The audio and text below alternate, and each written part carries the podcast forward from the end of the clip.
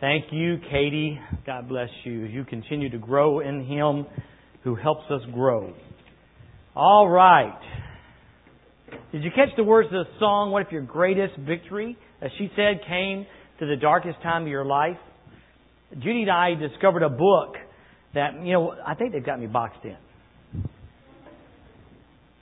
Um, we discovered it through the, it's one of the WMU recommended books, you know, and it's a really radical book about a lady who's a missionary in Africa. And, um, she has this incredible relationship with Jesus Christ. I mean, an incredible relationship with Jesus Christ. And, you know, you're sitting there going, wow, you know, I would love to have that kind of relationship, um, with Jesus. But then you got to know the story because she was born with one leg and without a hip, and she's had multiple, multiple surgeries. And um, her life has been very difficult. And um, on this incredible journey, God took her and placed her in the middle of the bush in Sudan and ministering and starting an orphanage for children. And, and it's not like she's had this incredible life where there's never sickness, pain, or sorrow because she has all that. But she's seen the most incredible miracles. Miracles that we would go, hmm. Things like having 80 suckers and 200 kids show up. And so she does the things that, okay, you know, she calls the father Papa, which is Abba. Papa, you know, and, and so she gives the kids suckers and somehow 200 suckers come out of the bucket instead of 90. Those kind of miracles. Those kind of miracles. And remember the book's recommended by the WMU, by the way. you know, and it's just incredible. And so you say, I would like to have that relationship. But understand that kind of relationship comes with a price. And as we think about, it, go ahead and go open your Bibles, please, to Matthew in chapter 5, and we're going to be reading in verse number 38 tonight. And I'm not sure, we may Wednesday night skip back and go over some of these other scriptures.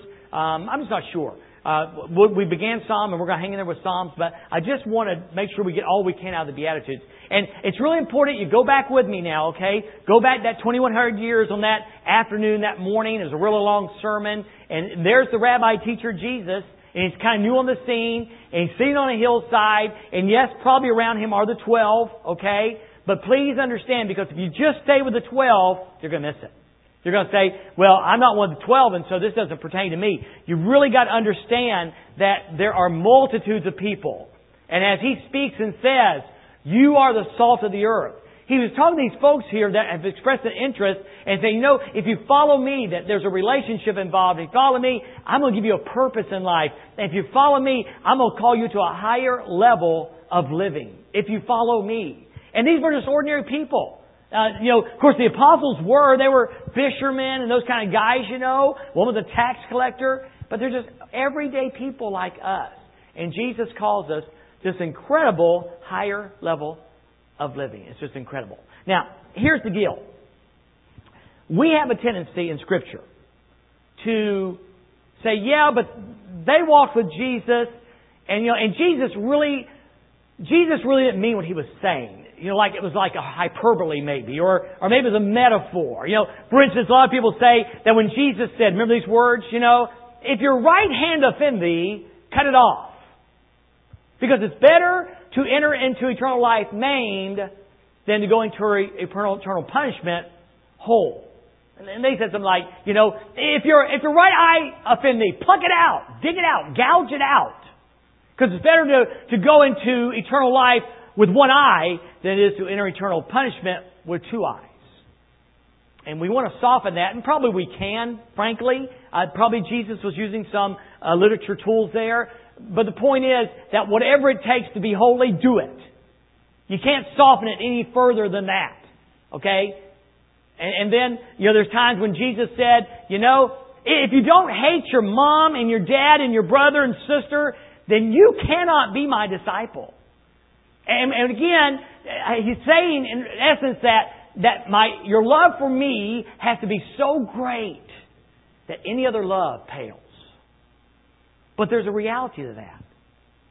What do you do if your wife says, I'm done with this Jesus thing? And you got to choose.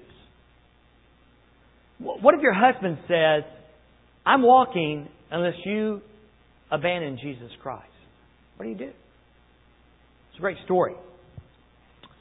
A guy named Charles Weigle was a teaching professor, music professor at Tennessee Temple University.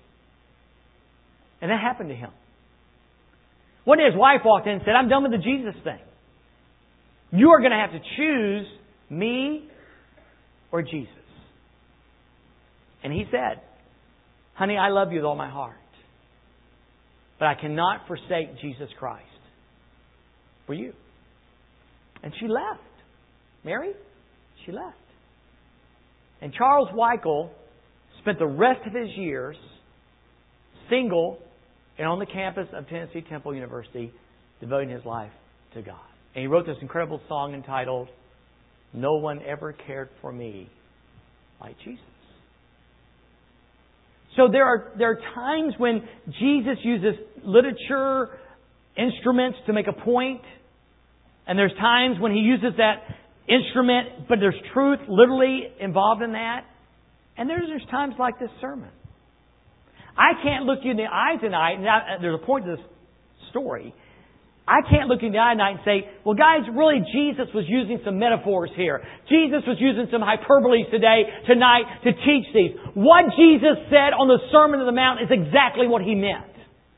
And teaching to these multitudes of people and said, hey, if you want to follow me, this is the standard of living. This, this is the bar. And it goes beyond the letter of the law. And it goes to the intent. It goes beyond the letter of the law, Blake. And it goes to a higher purpose. In Matthew chapter 5, in verse number 38, Jesus says those now familiar words. You have heard. You have been taught. As you went to, as you went to Jewish Sunday school, this is what the scribes and Pharisees and the rabbis would have taught you. You have heard that it was said in this number 38, an eye for an eye and a tooth for a tooth. These are mentioned several times in Old Testament law. It's the law of retaliation. It was designed to protect the innocent. It's make it simple. You need to understand that, that if you, if you harm a poor person, then the harm that you do to the poor person is going to be done to you. And then Jesus comes along with what I think is a higher purpose in mind. Because here's what he says. But I tell you, um, truly, truly, I say to you, verily, verily, I say to you, don't resist an evildoer. Matter of fact, on the contrary, if anyone slaps you on your right cheek, turn to him the other cheek also.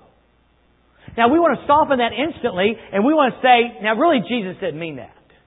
Or perhaps he's saying, well, Jesus, that was okay for that culture. And, and really understand, their culture was worse. Because they were under Roman opposition and occupation. And it would have been very common for a Roman soldier or Roman official to hit you. Probably not too much in the Jewish culture as much as the Roman culture under that opposition. And Jesus says, if somebody slaps you, you're to turn the other cheek. Now, now we won't get slapped too much in church, physically. But we slap pretty regularly. There are two things that the church is really good at. Chucking rocks and slapping people. Chucking rocks and slapping people. And it's so, sometimes it's, I won't, I won't use the word innocent, but sometimes it's just so almost accidentally just comes out of our mouth and we slap someone across the face. And we are called, what is our response to that when someone emotionally slaps you? When someone slaps you with a word? What is to be your response? The world would say, if you slap me, then I slap you back. Even in this, in this sense of the Old Testament law, it would have been retaliation. But Jesus says, I've come to a higher fulfillment. And, and if somebody slaps you, whether it be physically or emotionally or verbally, you are to turn the other to Him also. And, and, and Todd, that's not a hyperbole. It's not an analogy. It's not an illustration. Exactly what he means.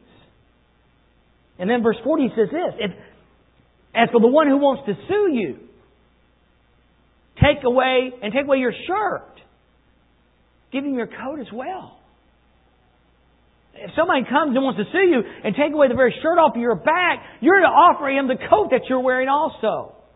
And, and this may well have, may well have pointed to the tax collectors, those Jewish people who worked for the Roman government who made their living by stealing and taking away. If you owed $50 in taxes, then they would say you owe 100 and they kept the other 50. And they were despised.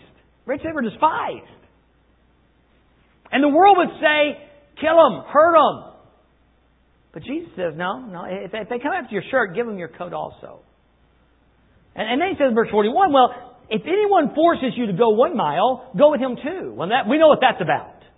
Uh, we don't have it in biblical, but we have it in historical documents that the Roman government uh, enabled their soldiers, gave them the right to pull aside a Jewish person, and that Jewish person or an occupied person could be made to carry the Roman soldiers' equipment for one mile. And the logic is that's about how far a normal person could carry. That's all he had in them. A normal health person could carry this weight. So, so the Roman soldier would grab a person off the street, force him and script him to carry his equipment for one mile. And then at the end of that mile, the Roman soldiers, they would throw it down. The Roman soldiers get another one and carry it another mile. And then Jesus says, these people that are occupying your country, the people who have the right and the power to conscript, then, then you, you, you have the ability to not carry one mile but two. Hence, remember the saying, go the extra mile. Go the extra mile. Give to the one who asks. And don't turn away from the one who wants to borrow from you.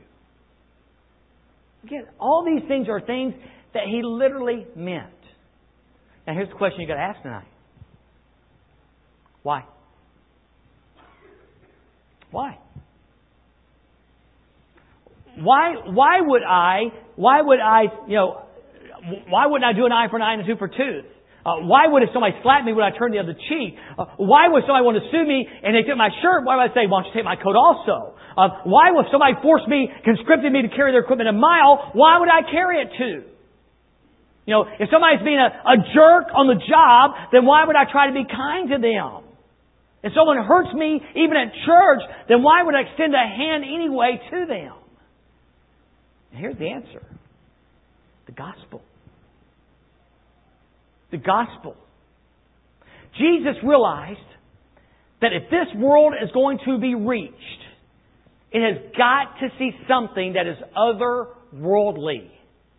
It's got to see something that is beyond the realm of normal. And everything he lists in verse number 38, 39, 40, 41, and 42 is extra worldly. This is not how the world acts. And Jesus came to seek and to save that which was lost. And like it or not, we are His plan A. We are it. And Jesus knew in 2011 in America today that the, the nation around us, the culture around us is going to have to see something that's extraordinary to get their attention. You know, if Brent was here, he would tell you, go back 20 years ago. Two words drew a youth crowd. Pizza party. You say pizza party now, they go, big deal. I go to Pizza Hut anytime I want to. We live in a culture that's oversaturated with stuff. And what used to excite and draw people just doesn't do it anymore. Maybe we should go back to what we used to do. On a hillside, a Judean hillside, with a new rabbi teaching something extra worldly. And I've got to believe this.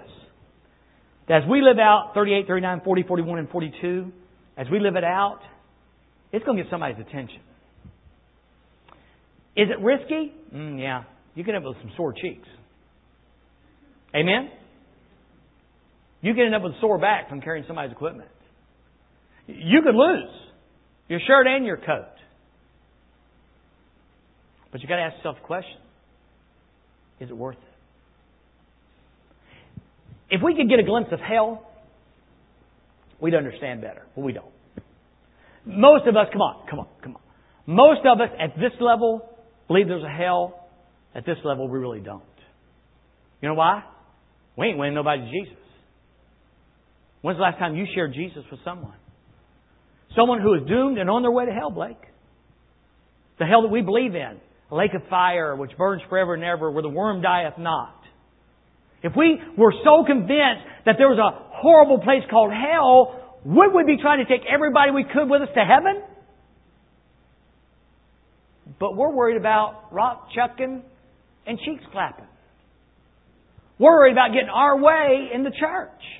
We're worried about our agenda. You've been very kind about the parking lot. Not one person came up to me to say, why is our parking lot still not done? Thank you. Because I fully expected to be in a day with questions and, you know, life-changing questions like, when's the parking lot going to be done? Why am I having to walk an extra 40 feet to church? Thank you. It was nice to come off vacation and not face that. Really was. In fact, I asked Nancy Oshel this morning, I said, are the natives restless? she goes, huh? I said, are people upset about the parking lot? No, Brother Dwayne, they, they really haven't said a whole lot about it. Thank you. Thank you. If we understood hell, it would change us. Listen to these words. I got my little scripture cheat sheet here. It speeds up things a little bit. Romans chapter 9, verses 1 through 5. I tell you the truth in Christ. I am not lying. My conscience also bearing me witness in the Holy Spirit that I have great sorrow and continual grief in my heart. For I could wish that I myself were accursed from Christ for my brethren, my countrymen according to the flesh, who are Israelites, to whom pertain the adoption, the glory, and the covenants, and the giving of the law, and the service of God, and the promises, of whom are the fathers, and from whom, according to the flesh, Christ came, who is over all, the eternally blessed God. Amen. Now, you understand what that is? That is the Apostle Paul saying, Because I know the horror of hell, and I know the wonder of grace, I would be willing for myself to be apart from Christ and spend eternity in hell if it went my brethren at the nation of Israel to be saved. Paul got it. I, by the way, I don't get it that far. I love you, just not that much. Accursed from Christ. But he understood. How many times was Paul beaten? How many times was he, they tried to kill him? And yet for the ones that were trying to kill him, his countrymen, he said, I would be willing to be accursed from Christ. Paul got it. He probably wasn't on the hillside. I don't know. But he got it. I know he later grew to hate Christ and Christians. But he finally got it.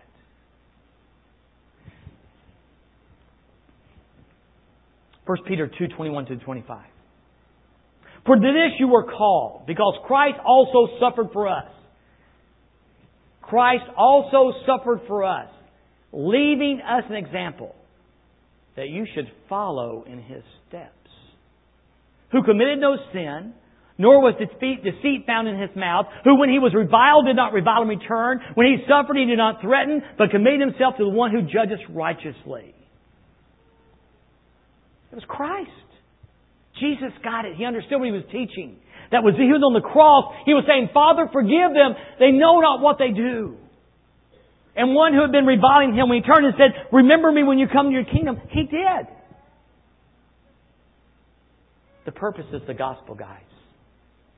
Your neighbor without Jesus is going to hell. There is not going to be a, there's not going to be an escape clause. We live in a country today where there's always loopholes. All we hear about is taxes of those who take advantage of the loopholes. Close the loopholes. Well, guess what? God closed loopholes and there is none. And without Jesus, you won't make heaven. And without Jesus, your children won't make heaven. And without Jesus, your husband or wife won't make heaven. It's just the purpose. The reason we get slapped. The reason we should be willing to give up our shirt and our coat. The reason we should go the extra mile was hoping that Roman soldier would go, Dude, why are you carrying it two miles? He said, Because I met this incredible man named Jesus. And he changed me and he wants to change you also. How do you do that, Dwayne? How does that happen? I am crucified with Christ. Nevertheless, I live. Yet not I, but Christ lives in me. The Sermon on the Mount happens when we can turn the other cheek, when, when we can lose our shirt and our coat, when we carry the extra mile. It happens when we finally get dead. Because dead men hold their, loose, their rights real loosely. As we understand that we're dead in Christ, we hold our rights real loosely. People who are dead never say, Excuse me, you're sitting in my seat. People who are dead never say, You can't say that to me. People who are dead never raise the hand to slap back. We just need to get dead. That's a good place for an amen. We need, and by the way, this is so cool because it's not Dorsville Baptist Church, it's the church. We've got to learn to die all over again. You know, it's hard to die. It's hard to die. And we just got to get dead. The purpose, the reason, the why is the gospel. And then Jesus continues just a little bit more. You have heard, sound familiar? You have heard that it was said, love your neighbor and hate your enemy. But I tell you, Love your enemies and pray for those who persecute you. Again, no hyperbole, no metaphor, no figure of speech. You've heard it said before, and it's kind of the unwritten law in the Old Testament. It's kind of, again, what, what God said in a, in a roundabout way is you're supposed to, to love those who love you and hate those who, who hate you. But Jesus says, I'm going beyond the letter of the law. I'm going to fulfillment. I'm going to purpose. And I'm calling you to love your enemies. Paul said it this way Let love be without hypocrisy.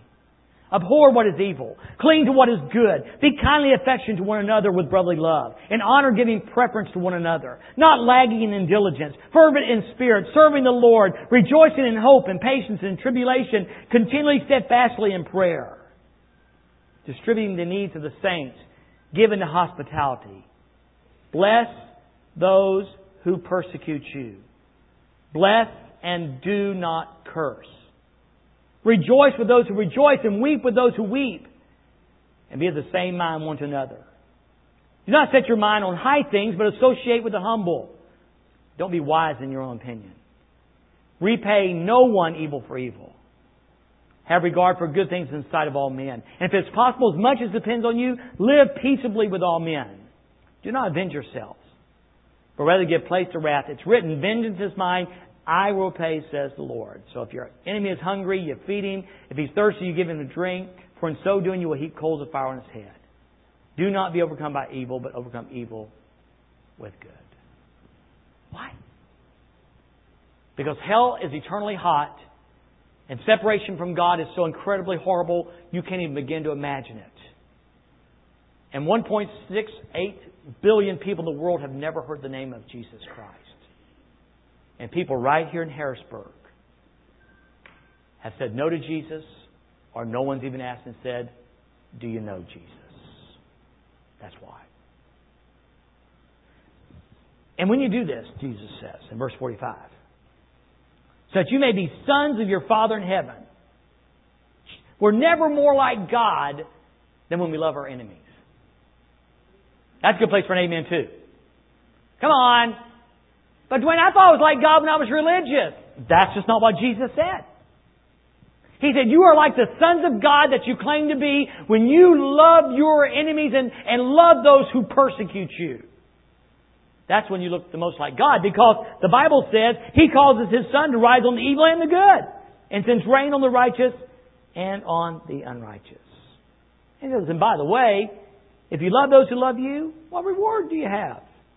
Don't even the tax collectors do the same? If you treat me good and I treat you good, isn't that what the world does? If you treat me bad and I treat you bad, isn't that the, what the world does? Aren't we just acting like a lost person? And Jesus says, You'll be like my Father, then you do the opposite. You, you, love your enemies. And those that would persecute you, you bless. And then he said this You only greet your brothers, what are you doing? Out of the ordinary. And by the way, have you figured it out? God's never called us to be ordinary. God's never called us to be ordinary. He's called us to be extraordinary. Serving an extraordinary God. Don't even the Gentiles do the same. So be mature, be perfect, be holy. Therefore, as your Heavenly Father is mature and perfect and holy. No hyperbole, Donna. No, this is what he really meant to say. No softening and saying, well, he really didn't mean that. He meant what he said. And he's saying it to a bunch of people that are considering following him. And he said it and said, you know what? If you want to come to a relationship with me, you got really, you got to understand you're spiritually bankrupt. You got to realize you're poor in spirit. Spirit. You got to understand, I'm calling you to a new purpose. You are to be influencers of the world. You'll be salt and light. And that looks like this. It looks like getting slapped and not slapping back. It looks like giving your shirt when they want your coat. It means when somebody wants to use you and go one mile, you go two. Risky? Like I said, yep. Costly? Uh huh. But just remember this Jesus did it for you. And secondly, if we ever got a glimpse of hell, you wouldn't want your worst enemy to go there. If we understood what hell is all about, we'd do everything we could to get everybody we could going to heaven. Amen? Amen. Let's pray. Well, Father, we sure thank you for your word tonight. We really do. And God, we need to get dead. Father, people resist dying. We, we resist dying physically. We try to do everything to keep our bodies alive, and that is normal and that is right. Physically. But God, we are resisting you. We are just not willing to die to self. Father, may we claim the promise tonight, the truth of Galatians 2:20. I am crucified with Christ. Yet I live. But it's really not me. Is you, Jesus, living in me. May we live like dead men. May we hold loosely our rights. And may that alone cause people to go, What has happened to you? And may we have the boldness and the courage to say, It's Jesus. It's Jesus. And it's in that precious name we pray tonight.